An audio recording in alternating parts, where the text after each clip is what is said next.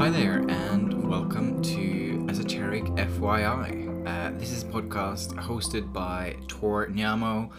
Um, through this podcast, through this platform, I'll be looking at my life, I'll be looking at the readings, the healing, and just life in general through a spiritual lens.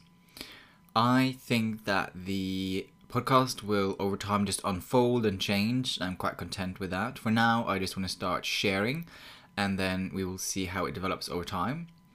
If you haven't listened to the first episode of this podcast, I would highly recommend that you go back and do that because there I'll share a bit more about myself and also the vision that I have for this podcast. In today's episode, though, I'll be talking a bit about the um, ethics of offering someone a tarot reading and also some um, recent reflections that I've had uh, following some of the readings that I had this week. And I can imagine that you who listen to this are perhaps into the spiritual esoteric space, and so I think you can agree that anyone who spends a considerable considerable amount of time on TikTok or Instagram will have seen that tarot cards and readings are currently going through a bit of a renaissance and many more people are offering sessions.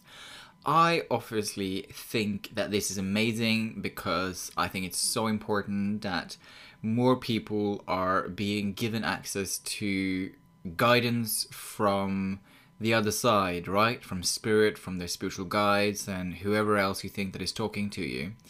Um, and I think that tarot cards and readings are an excellent way to do that aside from the meditation. However, one sort of thought that's coming towards me is that many of the people who are offering tarot readings, like they're not mental health professionals or have any considerable training in that.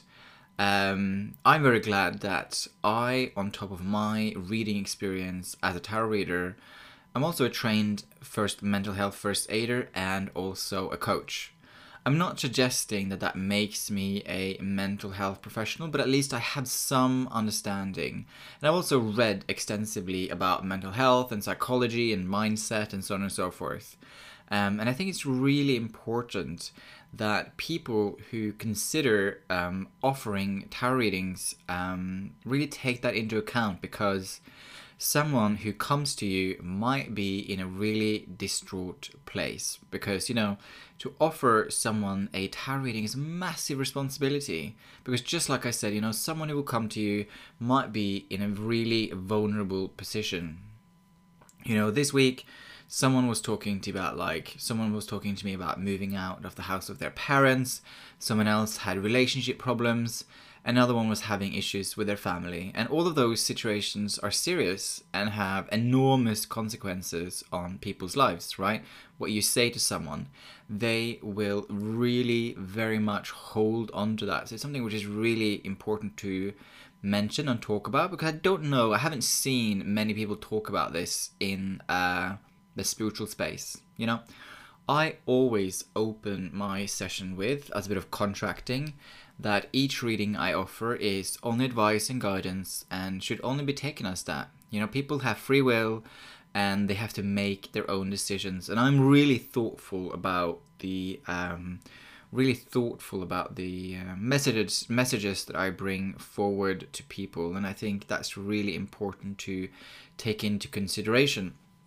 I don't necessarily know um, what the next best step is here.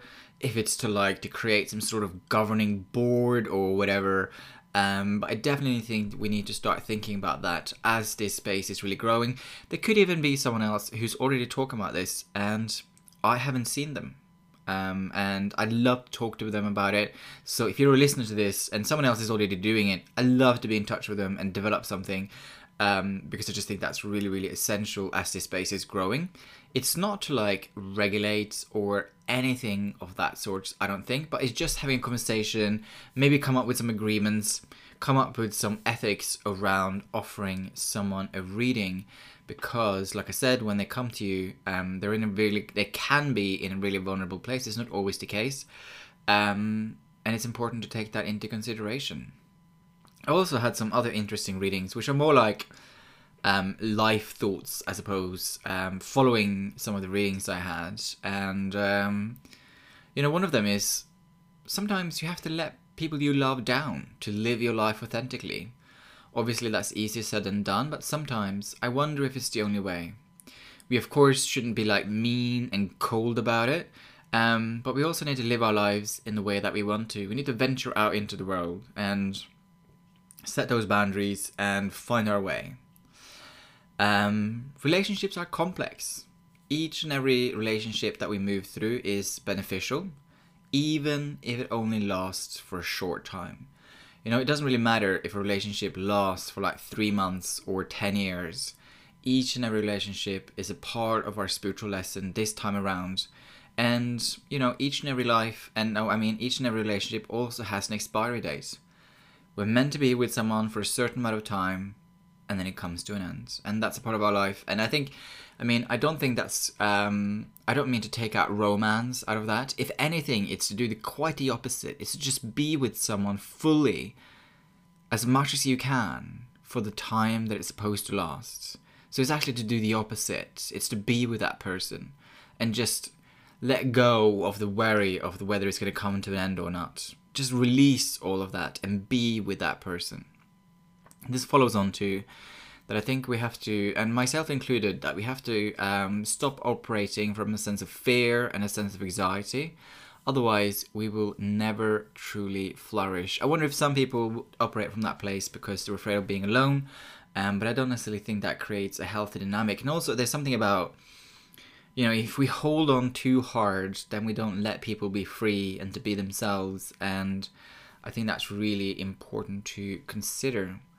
Another reflection is that, you know, family dynamics can be incredibly tricky. And I don't think that we should uh, build our identity around just one thing. I think it's so important that uh, we have multiple interests, multiple friends, and multiple ways of creating a sense of purpose. Because if one of them goes, we have we still have other things in our life to rely on to create a sense of wellness and purpose and meaning in our life. So like, have like various things in your life which you can lean on and create a sense of purpose and meaning from. Um, yeah, sometimes in our life, I mean, again, this is really easier said than done, but sometimes crisis is what makes us change. And during that time of crisis, um, we might feel angry, upset, lost, without purpose. But sometimes it's a catalyst to make us changing to something else. Um, I mean, that's a really easy thing for, for me to say. Like I'm able-bodied and all all those kind of things. Um, but yeah, I at least in my experience, crisis has really helped sometimes. Um, obviously, there shouldn't be crisis all the time, but just maybe perhaps now and again because it shapes us and moves us forward. Also, sometimes you know we do do lose our sense of purpose, and I think that's okay because that's a period of transition. It's a period of transformation, you know, the catalyst for change, the caterpillar becoming the butterfly.